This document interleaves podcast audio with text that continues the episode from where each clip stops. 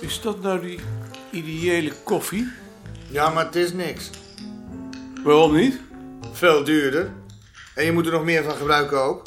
Maar het is voor een goed doel. Ja, en weet u wat er aan de strijkstok blijft hangen?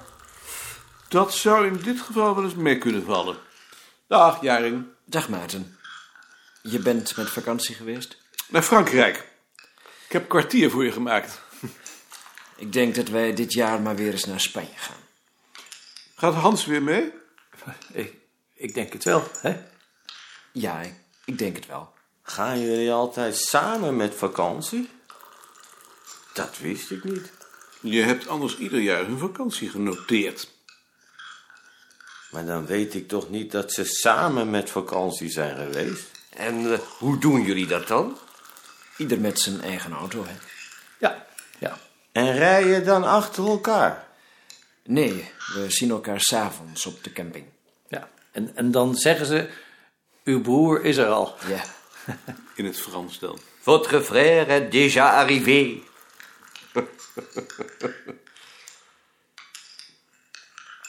Gaat er nog wel eens iemand naar meneer Beert, hè? Wou jij naar hem toe? Ja, ik zou hem wel weer eens willen opzoeken. Hoe gaat het nu met meneer Beerta? Hetzelfde. Wanneer wou je gaan? Dinsdag? Als er niet iemand anders gaat, tenminste. Dan gaat nooit meer iemand. Behalve ik dan. Dinsdag kan wel. Ook niemand anders? Ik tref de blauwe wel eens uit Middelburg. Dat is een aardig man. Dan ga ik dinsdag maar. Hoe lang zit hij daar nu al? God, hoe lang? Zes jaar, ja. Zes jaar. Dan heeft hij ook niet lang van zijn pensioen genoten. Tien jaar. Oh, toch nog tien jaar. Jij pas een half jaar. Acht maanden. Acht maanden. Hoe kom je nou vanuit Varsenveld hier naartoe? Met de auto natuurlijk. Eh, Varsenveld heeft toch een station? En dan eerst twintig minuten lopen zeker. Nou, je hebt de fiets of je, je zet je auto bij het station. En dan hier in Amsterdam weer een half uur lopen of met de tram. Ik denk er niet over. Hoe deed je dat dan vroeger? Het is nu toch geen vroeger meer? We gaan toch ook niet meer met de trekschuit?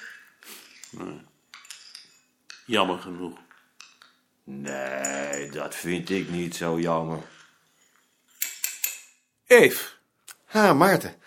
Ben je weer terug? Joost, ik stoor jullie. Nee hoor, ga zitten. Eve, ik hoor dat je tegenwoordig naar je werk fietst. Ja, van wie weet je dat? Van Joop.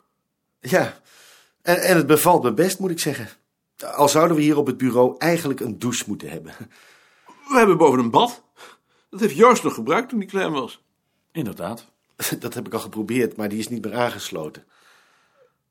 Hoe, hoe lang doe je er nou over? Mijn beste tijd is 55 minuten, maar toen had ik de wind mee. En op een racefiets. Ja, op een racefiets. Eh, Dat hoort natuurlijk eigenlijk niet, maar die kleine concessie heb ik toch maar gedaan. En je auto?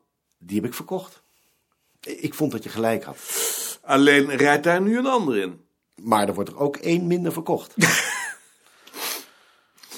Hoe was je vakantie? Goed. Dat wil zeggen, ehm, we, hebben, v- we hebben veel gelopen. En dat ging nog? Dat ging nog, ja.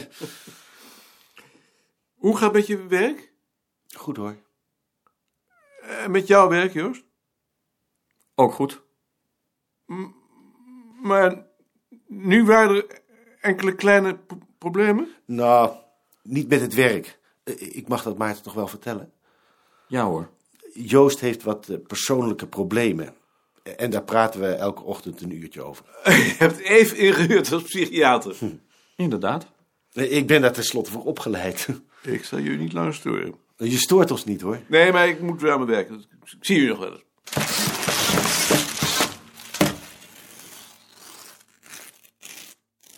Morgen, Frits. Hallo.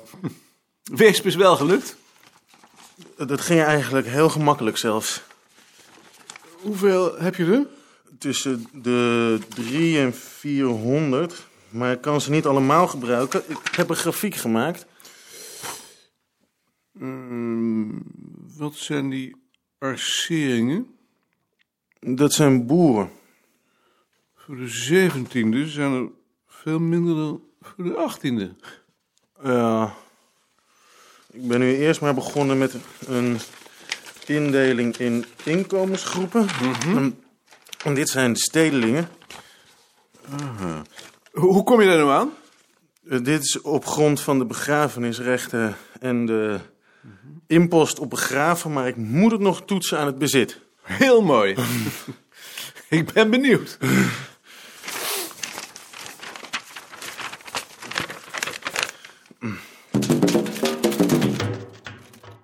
Rie, ik heb je artikel gevonden. Ja. Ehm, jij bent ook met die boedelbeschrijvingen begonnen. Wat doe je nu precies? Wat je gezegd hebt. Het bezit van muziekinstrumenten. Ja. En vind je wat? Nee, niks. Maar je bent pas in het begin van de 19e eeuw. Ja. Als ik weer op orde ben, zullen we er een keer met z'n vier over praten. Ik moet nu eerst de rotzooi op mijn bureau wegwerken. Die boedelbeschrijvingen van het museum zijn op film. Moet ik die ook doen? Tuurlijk, voor dit onderzoek moet je alles doen. Maar we hebben geen leesapparaat.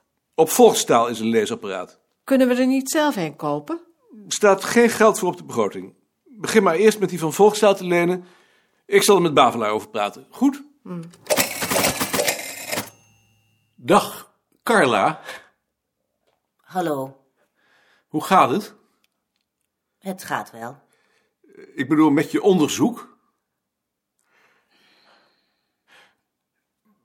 Wat heb je nu precies gedaan?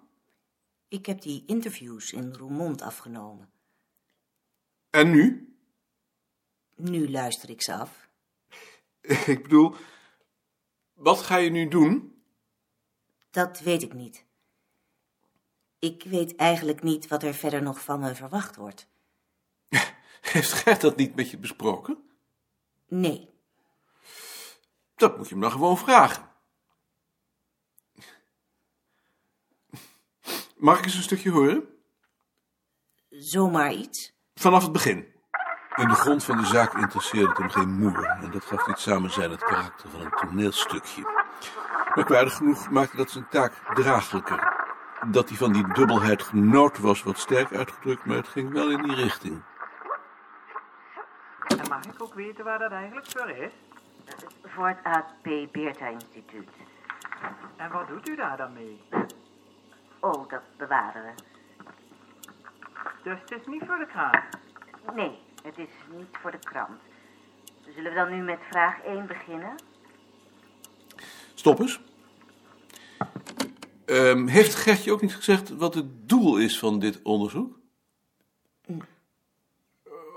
Ook geen hypothese gegeven die je aan de feiten kunt toetsen? Hij zei dat ik dat het beste zelf uit kon zoeken. Daar zou ik dan toch maar eens naar vragen. Ja, Heeft Gert deze band eigenlijk al gehoord? nee, daar had hij geen tijd voor. Dan lijkt me het het beste dat we hem een keer met z'n drieën afluisteren. Kun je vanmiddag?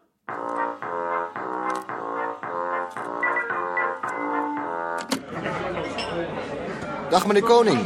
Dag meneer Hofland. Dag meneer het Hoofd. Dag meneer Koning. U was met uw gedachten bij het bureau. Ik verwacht u hier niet. Ah, het is toch wel ons werk? Met het oog op de bezuinigingen. Ook dat? Maar u hebt geen speciale taak vandaag? Nee. Nee, we hebben een makkie. Ik ook. Zijn Papendal en Meter er niet? Papendal is ziek. Meter staat daar. Het deed me plezier dat de bevordering van mevrouw Kiepen en Wichelaar nog door kon gaan. Dat was de afspraak. Wij hadden daar geen moeite mee. Nou, het had kunnen zijn. Met de bezuinigingen. Nou, het is juist de bedoeling dat er op kwaliteit niet wordt bezuinigd.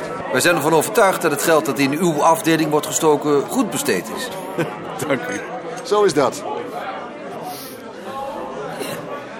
Ik denk dat ik mijn koffiekop eens weg ga zetten. Want we zullen zo wel beginnen. Ik ga met je mee. Eh, Wij zien u vast nog wel vandaag. Dat denk ik ook. Dat kan niet missen.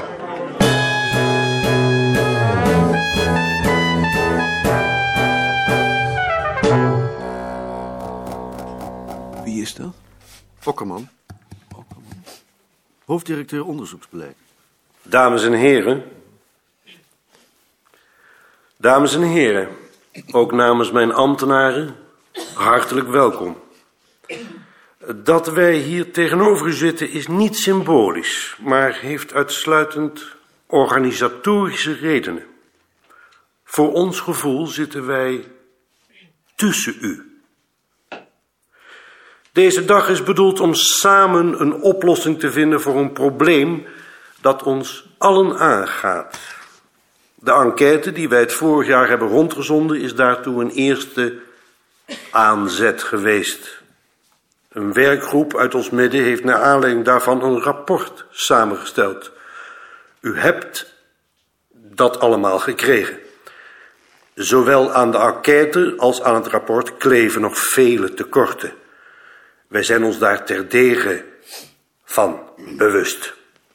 Het laatste woord daarover is nog lang niet gezegd. En wij zullen daarover vandaag met u van gedachten wisselen.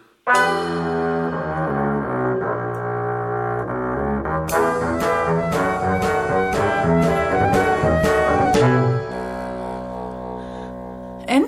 Wat is er besloten? Niets. Niets? Er wordt een nieuwe commissie benoemd. Nu uit de instituten zelf, die na moet gaan hoe we onszelf het beste kunnen evalueren. Maar dat is toch al gedaan? Jawel, maar niet goed. Dus dat rapport dat we vorig jaar gemaakt hebben, dat is voor niets geweest. Min of meer. Ze hebben geprobeerd om die rapporten met elkaar te vergelijken. De ambtelijke commissie waarvan Wim Bosman secretaris is, maar ze zijn niet te vergelijken. Had ik ze zo wel kunnen vertellen. Je hoeft maar even na te denken over het verschil tussen ons bureau en het Instituut voor Hersenonderzoek om te weten dat je gek wordt als je die tegen elkaar wilt afwegen. Maar op het departement zijn ze daar optimistischer over. Dat wil zeggen, dat waren ze, want ze hebben nu die opdracht natuurlijk niet voor niets op ons bord geschoven. Maar ze kunnen toch het aantal publicaties met elkaar vergelijken? Dat zegt toch niets over de kwaliteit? Bij het instituut van Henk hebben ze dat gedaan. Hele- Daar zijn ze op beoordeeld. Hele domme methode. Als je, als, je, als je een vak om zeep wil helpen, is dat de kortste weg. Dag Ja. Joop. Morgen. En zeiden ze ook iets over die bezuinigingen? Nee, niets. Oh ja, jij bent in Utrecht geweest. Hoe was dat? Enig. Dat zal wel.